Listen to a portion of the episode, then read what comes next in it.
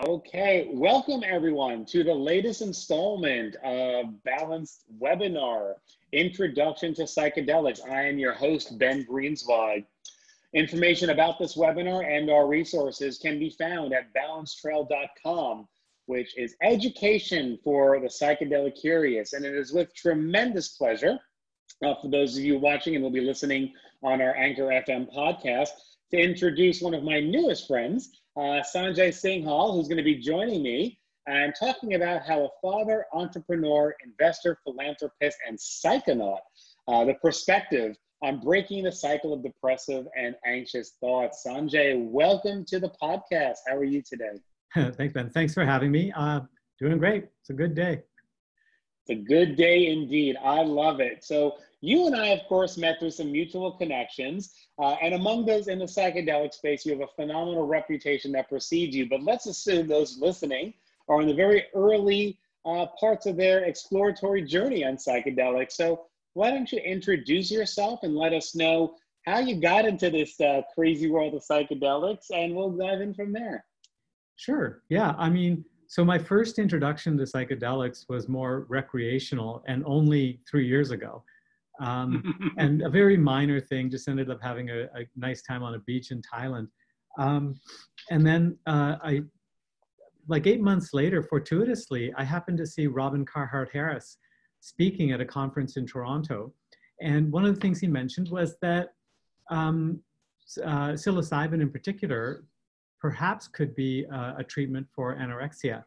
And I have a personal connection to that. My daughter has suffered from anorexia um, and thought, wow, this is fascinating. So I spoke to Robin after the conference. My daughter and I flew to London and met with his team at Imperial and at Oxford at the time, um, and really got to, to find out what's going on with, um, with research for all kinds of indications uh, depression, anorexia, uh, post traumatic stress disorder, uh, end of life anxiety. Uh, the it, w- it was endless and it was just so exciting that these are things that there's no effective treatments for so um, so got excited and agreed to fund uh, you know i was fortunate enough to sell my tech company a few years ago and we agreed to be one of the the core founders of his new research institute at imperial and then then went off on a quest like who else is doing stuff like this and have gotten to meet a bunch of great people like yourself who are interested in the space some people who are researchers, some people who are funders, some people who are psychonauts. And I love hearing the trip uh, journeys. I've, you know, since then, I've done multiple sessions with therapists in the room or MDs in the room, high dosage psilocybin or LSD or DMT, and every time had this amazing experience of, um, you know, getting deeper and deeper inside my psyche, becoming somebody who's more emotionally available. My relationship with my kids, my relationship with my wife have both improved uh, after my wife being initially very skeptical that uh, you know it's like you're just doing this for fun. You're saying that you're doing it with therapists but you know and then i remember after my second session her saying um, you know wow you really have changed. Like more present. That was great. So so yeah so it's been it's been a fun journey. So so so let's rewind a little bit because for people uh, you know the, these podcasts are meant for those that have virtually little knowledge on psychedelics and for those that do certainly if they're of a certain age, they typically equate psychedelics with the just say no generation and all drugs are bad and I don't want to be a hippie and Timothy Leary and it's going to expand my mind in ways that I'm not comfortable with. For those that individual that's listening, what were your what were your maybe prejudice, but I don't want to put words in your mouth. What were your assumptions about psychedelics before you became interested in them? And how did you begin to uh, change your mind? Well, I got to say, you know, a bunch of things happened in the 60s and 70s that were unfortunate. One of them was calling LSD acid.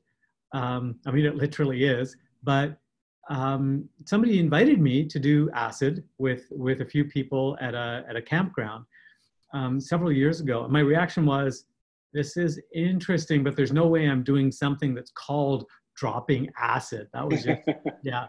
Um, so didn't and you know since then i tried acid um, and it's completely harmless it's this beautiful experience that I, I wish somehow had been conveyed properly because the reasons for making lsd mushrooms uh, other psychedelics illegal has nothing to do with their harm and everything to do with politics.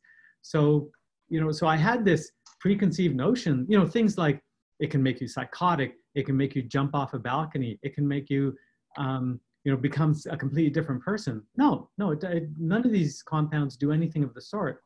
They can make you see inside yourself, they can make you be a better person. There are dangers, but the dangers are so minute compared to the potential benefits. You know, it's you know aspirin is more dangerous. Any any kind of drug for depression is far more dangerous than these compounds. So um, yeah, I was a victim of that. You know, this is your brain. This is your brain on drugs. Uh, right. uh, advertisements, and now we've become a pretty, I think, passionate advocate for saying, you know, you have to forget all that. It uh, it's just not true. So you touch upon a very, very deep, you know, very personal, very sensitive area, which I'm so grateful that you shared, which is your daughter, um, and and certainly her her her battles with eating disorder. And we've addressed on other podcasts um, everything from depression, PTSD, trauma, anxiety, mood swings, um, the whole nine yards. And so, you know, from from an eating disorder perspective, while certainly it's become a bit more common, there's still this knowledge gap on quantifying, you know, anorexia, bulimia with a mental health ailment. Um, can you talk us through a little bit about that journey from, from a father and a caregiver's perspective on was there a gap to fill? How did that gap get filled? How did you come to understand eating disorders as a mental health challenge, yet alone one that might actually be solved with psychedelics? Right. Yeah. I mean, I was probably with the general public um, before my daughter was diagnosed of thinking that this is just, you know, somebody wants to look better, they want to look thinner, and it gets a little out of control. All you have to do is have a talk with them and eventually get it back. It's a, it's a rich uh, teenage girl's uh, disease. And then as we got further into it and spoke with psychologists, psychiatrists, and started to realize that no, this is a genuine takeover of your brain by, by, uh, by a disease that unfortunately or fortunately makes you smarter and more focused and you know in a lot of cases look really good. So it's very hard to take seriously as a mental disorder but some of the things we found out is that there is no effective treatment. It kills 25% of people who get it um, it is the most intractable mental disorder uh, if you talk to any psychiatrist it's it's just when you meet somebody who's had an eating disorder, you can, your best hope of treating it is in the first two years. Once it goes past that period, it becomes very problematic. Um, wow. And people can just waste away and, and feel good. The end, well, I mean, not feel good because they're never happy with how thin they are, but feel good as they start to waste away. And it doesn't matter how many people say this is a little bit too much, they still think they, they look better thinner. There's a body dysmorphia and quite often anxiety and uh, OCD that accompany it. Um, and you know, how do you deal with all these things at the same time? It's very difficult. So take our, our audience through how you got from even eating disorder with my daughter to I believe psychedelics can help. And how do you solve for that transformation you said about dropping acid and all that stuff growing up to i'm going to voluntarily i'm going to support my daughter's journey on this because um, i think it can help her? Because you know for those that might not be as experienced or familiar that's a pretty scary line of thought that you're going to give your child these quote unquote you know illegal psychedelics uh, you know whether or not they were legal or not at the time um, that's quite a decision for a parent to make can you can you walk us through that journey Sure. Yeah. No, it was scary. Uh, it is scary. The um, you know, I, am going to talk for a second about uh, other people I know that yes. uh, that have eating disorders that have experimented uh, in this fashion. I don't want to center it on my daughter. Um, of course. But um, you know, so shortly after meeting with uh, with Robin and getting involved in psychedelic research, completely on hearsay, but pretty strong hearsay um, I booked my first session with a therapist and took four and a half grams of psilocybin, um, which was, you know, I'd, I'd only ever done one gram before recreationally. Uh, so four and a half knocked me out. I mean, two hours with, um, you know, eye shades on and, and hear uh, headphones, listening to classical music. I was out. I was having the wildest, you know, I was in a, like a blue vector line um, version of a carnival. Like I was on a roller coaster, but everything was like a grid that was on it. Um, the music sounded incredible. I got sick and threw up, but it seemed to be unrelated, like uh, unrelated to the trip. It, ha- it was related to my own psychology, trying to get something out. I went through a rebirth experience um, where I was going through a tunnel and was trying to escape, and I thought I was like underwater and and was trying to find a way out underneath uh, this trap I was in. But it turns out I was my perspective was wrong. I should be looking up, and it was actually a way out. It was it was wild. Um, then I came out after a couple of hours, had a two-hour conversation with the therapists. Um, part of which was I feel so amazing. Um, you know, I, I feel like I discovered one of the fundamental purposes of life, which is just to appreciate what's out there. Like I remember looking around and marveling at things and marveling at myself, like, I can't believe this exists. Like hmm. we should be thankful every single day that this whole thing around us just exists. Um, so in a sense, it wasn't very um, earth shattering. Um, I discovered the whole love is the most important thing. I realize now why people say it. I used to think it was trite and stupid, um, but it really is. You know, when you think about love as connection, I felt so connected with everybody and how much happier that made me. Um, so I say all this, which seems like an indirect answer to your question, but I say it all because it made me feel safe.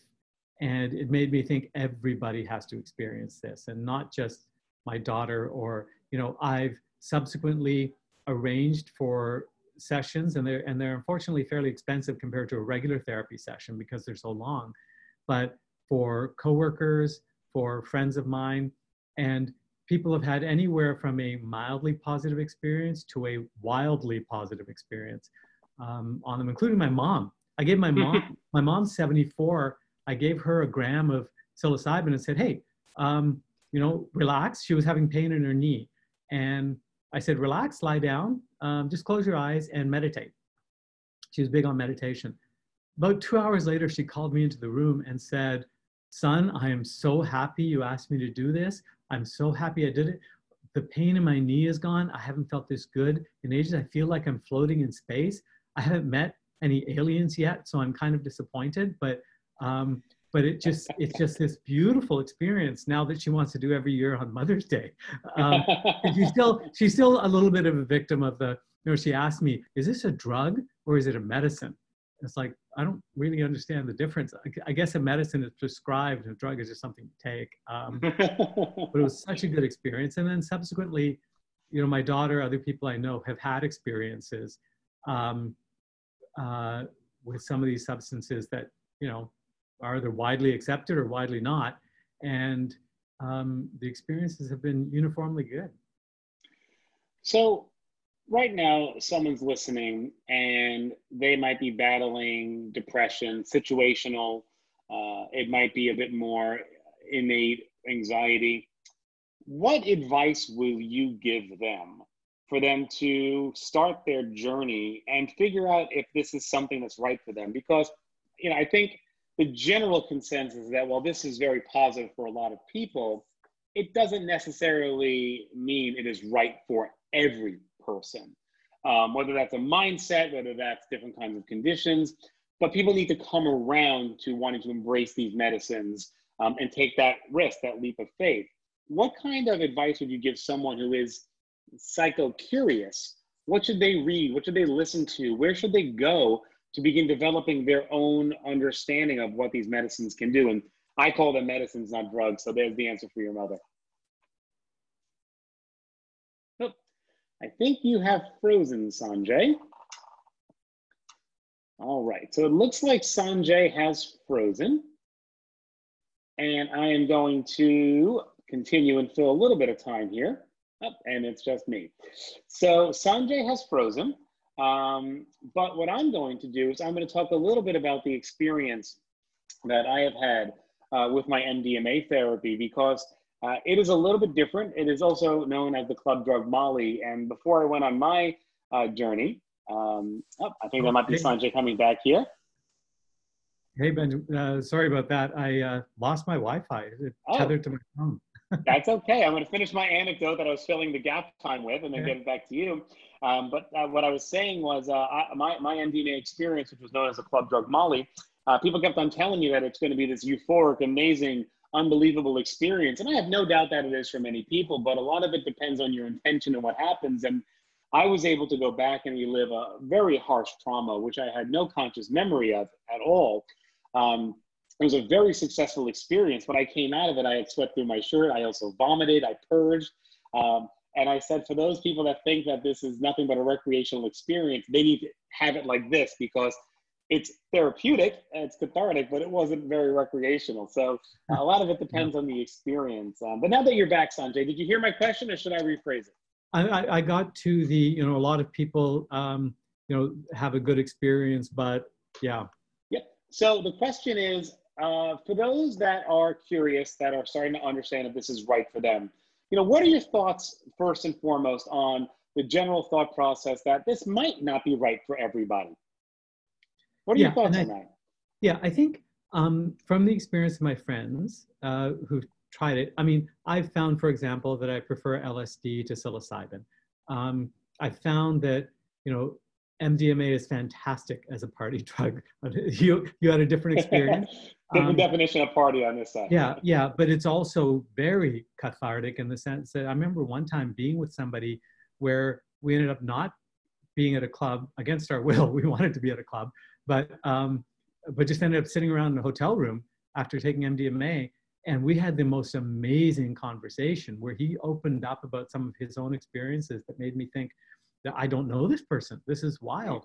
Um, so the thing I can say is uh, the drugs act it, with different mechanisms and um, and can have very different results for for different people. I think there's certain rules that are consistent among them, which is walk towards the the fear, not away from it. If you see a closed door, open it. If you see a monster, talk to it and you'll discover some amazing things because usually that's trauma in your own life. I also yes. had that same experience of, you know, um, I was, you know, I'd gone to the bottom of the ocean and somebody offered me a, uh, a diving suit to protect myself.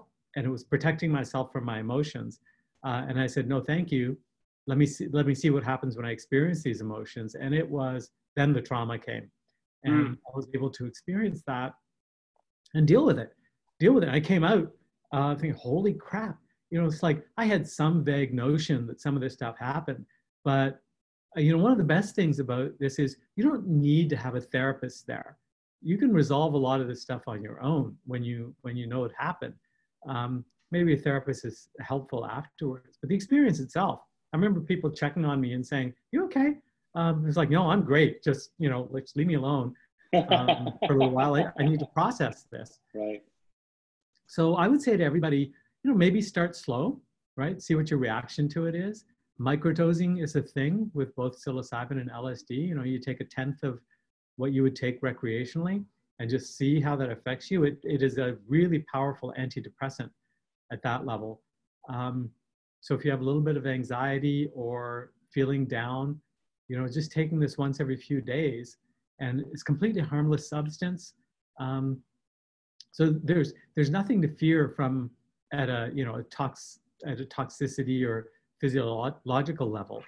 You might have a bad experience, but that's also very easy to control for by not doing this in a dark room, not listening to heavy metal music while you're doing it, having set some intention of what you want to discover about yourself. It, like the incidents, there's never been a single adverse event under controlled circumstances, meaning medical testing in over a thousand trials um, of LSD or psilocybin. Uh, so yeah, it's it's safe. I would say try it. Try a few different things. If the first one doesn't work, you'll find something that works. Yeah, setting setting an intention are unbelievable influences. And when you think about uh, trying to understand the power of these medicines, there's no other pill that you take in, in Western medicine where the actual impact is so influenced by your setting and your intention. You don't take a cholesterol pill and say cholesterol go down, or you know, you didn't even take an aspirin and say pain go away. Uh, and that's just a very small, insightful testament to to these medicines for sure. Um, you mentioned something else I want to ask you about, which is a lot of the research um, coming out of the clinical trials, coming out of these studies, really seems to almost um, destroy this concept of a bad trip. Uh, there is no bad trip. Uh, if you have a bad experience, it just might be, again, this trauma that you either are, are facing or it's not the right setting. What are your thoughts on bad trips? So I had a bad trip. Um, of course you did. I, I accidentally took more LSD than I thought I was taking because I didn't realize how big a tab was. So I took 800 micrograms instead of 100, and 100 is a pretty pretty good dose. You're gonna you're gonna be feel tripping. I went to a place. First, I started experiencing the moment over and over again, which is something that is not completely uncommon, where everything that happened would would would then repeat, and everything that would happen would repeat. And after the third time, it's like, okay, I see what's going on. It's repeating. Okay, I see what is going on. It's repeating. I see. And then it would telescope out to a thousand instances of this, and I'd start to freak out and then and then i was in the presence of this ball that seemed to represent everything that is or ever was all matter emotions thoughts ideas. And and that calmed me. And i realized that nothing mattered because we all came from one place. We're all going back to that one place. And i i tell people now you know that as i fell into what was a freaky experience um, i also became completely calm about what's going on with the universe. Um, and that stayed with me. That stayed with me in a really powerful way that you know you know one way of saying it is that you know everything we see here is an illusion and we live in some sort of a matrix. But that's you know it's it's it's that makes it sound trite and makes it sound like i've i've lost my mind in some ways. But it's more just the realizing that everything's connected and and it's all going to be okay right? It's all going to be okay. Uh, so you know and since then, you know, I've had experiences where, you know, some of these, uh, I would see like vines uh, snaking, oh, sorry, snakes, you know, all around me, um, and it being very dark. But if I tried to examine the snakes or grab one, it would turn into a vine, and then could turn, I could make it turn into a vine that turned into a, a rose that then became very beautiful. Um, and I found that with everything. Anytime I had a negative experience, if I went towards it, it could become a beautiful experience or it could be something I really need to look at. So people can have bad experiences, but they always result in a good outcome. It's really brilliantly said, Sanjay. And you know, one of the challenges with regular talk therapy is that either you don't have a therapist trained enough to go that deep, or simply the trauma or your issues are so deep that it would just take years and maybe even decades to ever get that far. And your body puts up a lot of natural defense mechanisms. Uh, there's a reason why they're called buried traumas. you don't want them to surface.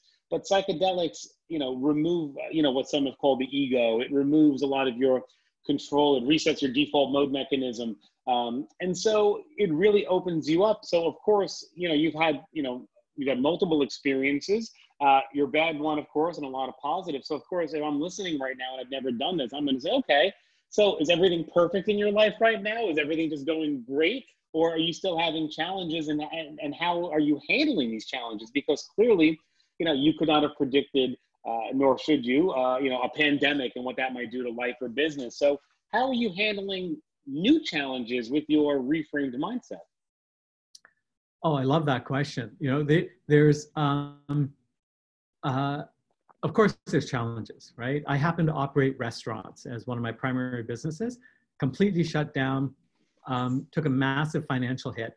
Um, but the edge is taken off, right? I can look at it and go, well, this is unfortunate.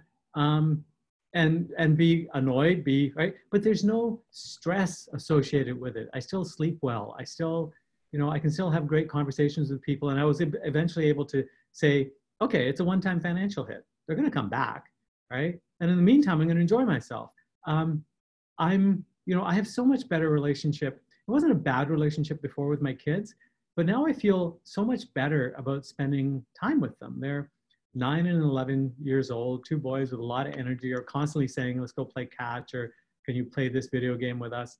And I'm just happier about saying, yeah, sure, why not? Um, now because work's not that important. That that was actually a big thing that came out of it is, yeah, you know, work's just not that important. I don't need to don't need to think about this all the time. Bill Murray's famous "It Just Doesn't Matter," which is a phenomenal uh, ad lib line from Meatballs, which uh, certainly has guided my life among many others. But you talk about a very important point, which is psychedelics being able to almost reset your mind. You know, what I had found is no matter how much I've tried alternative methods or traditional methods, whether it was Western medicine, uh, meditation, acupuncture, talk therapy, and by the way, I don't knock any of them. There's places for all of them in life, both maintenance and afterwards.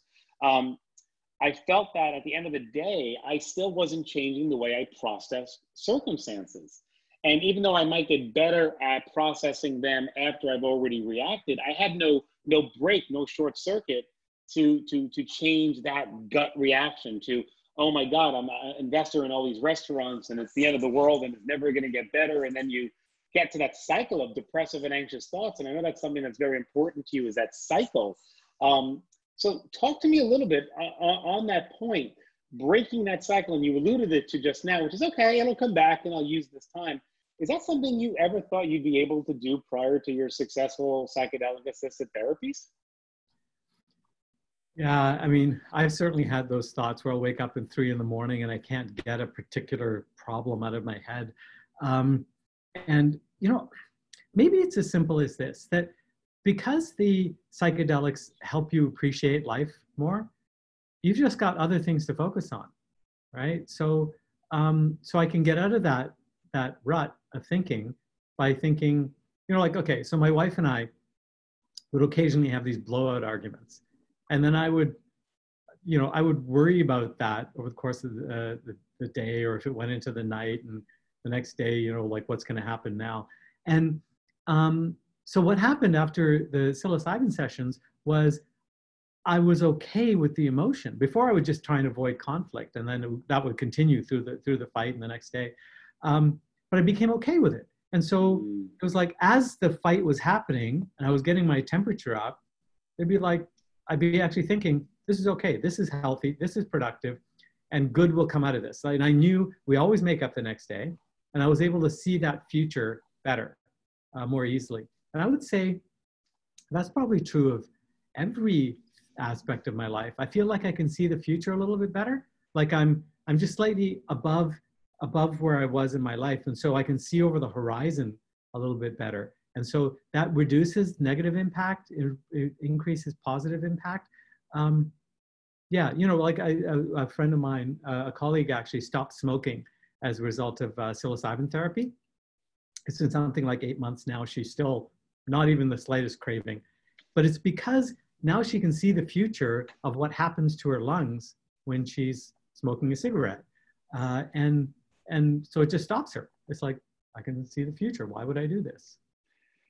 For those listening, there are some links to studies on balancetrail.com, but there are some studies that indicate, well, not indicate, there are some studies that have demonstrated uh, over 80% sustained success with smoking cessation and psychedelics. So that is by far not uh, an anomaly uh, in terms of psychedelics.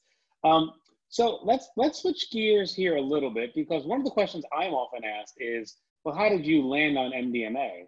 Uh, and for me, again, I'm only at the very beginning of my psychedelic journey, a little, little bit of a pause with the pandemic right now, but um, I was very intent on plant medicine. Everything I had read, everything I had studied, I wanted to be connected to Mother Nature. And I, I don't think I had enough um, courage for ayahuasca, so I was to go with psilocybin first.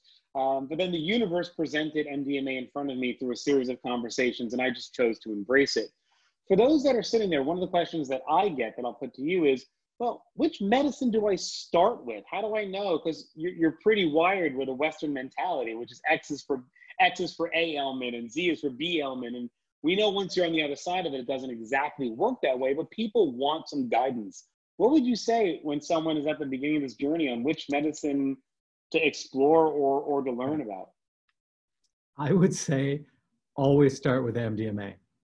Um, and most therapists would say the exact same thing almost regardless of your indication. Um, what MDMA does, it opens you up, it creates an empathetic bond with your therapist, um, actually with anybody, uh, and allows you to just talk about what's going on. It, at far deeper levels than than even with yourself.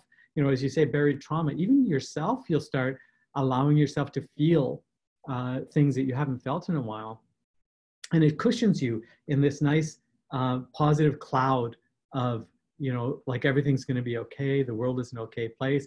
As a party drug, that's amazing, right? but if you don't go uh, uh, and listen to music and just put on eye shades and lie back in your bed, or then you're going to have this amazing introspective experience, and you'll feel good about the whole thing.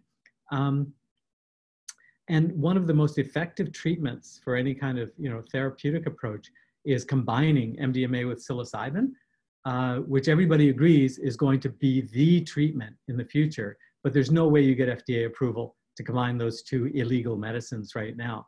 Um, so they're both being tested independently. And as soon as they're both approved independently, you're going to see the therapists moving to combined treatment very fast. Um, but I would say start with MDMA. The, the positivity, you'll never get a bad trip on MDMA. Uh, sorry, I take that back because obviously you had challenges in yours. Um, I would um, not consider mine a bad trip. It was right. it was um, laborious, right. but it was okay, remarkably that, successful and cathartic. Right. So so that's that's a really good word, laborious. So you might have you know a challenging uh, experience, but it's going to be worth it, and you're going to say, "Oh my God, that was worth it." Um, but it'll still be a little bit easier on MDMA than with psilocybin, where things where you don't have that nice positive cushion. So you might go through some really scary stuff. Um, but again, when you come out of it on the other side, you'll be like, man, I needed to confront that demon, and I beat the beat the thing, and now now I feel great. Yeah, it's amazing how autopilot that experience was. Uh, I had, you know, again, I was I was aware the entire time. It's like a lucid dream, and uh, again, I'm sure you, well, I know you can relate. Um, I knew where I was. I knew my, you know, I knew my surroundings, but I didn't have to do anything. I just let it work. And that's also fascinating, right? About these psychedelics is that they are, from everything I have read and studied, they are self-guiding, right? Yeah, absolutely. Your brain knows what's wrong, and and you automatically go to that dark place and explore it. Right? right. And so often therapy is just about knowing about the dark place and exploring it. And you know, I was a therapist. I was in therapy for 15 years. Um, I haven't mentioned I'm actually diagnosed with bipolar disorder myself. Uh, Thank and, you for sharing.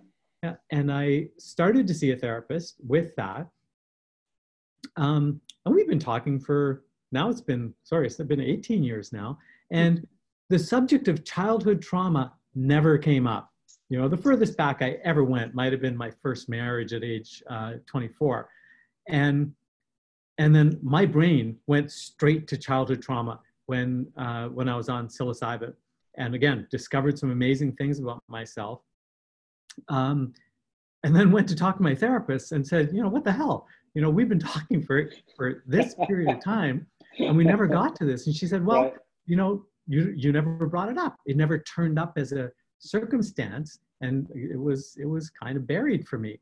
Um, and she said, well, you want to talk about it now? It's like, yeah, hell yeah. And immediately, like even in the half hour remaining of that session, we got into things that were very emotional and and productive. But I would never have brought it up. She would never have brought it up. Um, so yeah, it's it, oh man, that was powerful. so uh, you know, as we head to sort of the closing chapter of this conversation, I do want to talk a little bit about your foundation.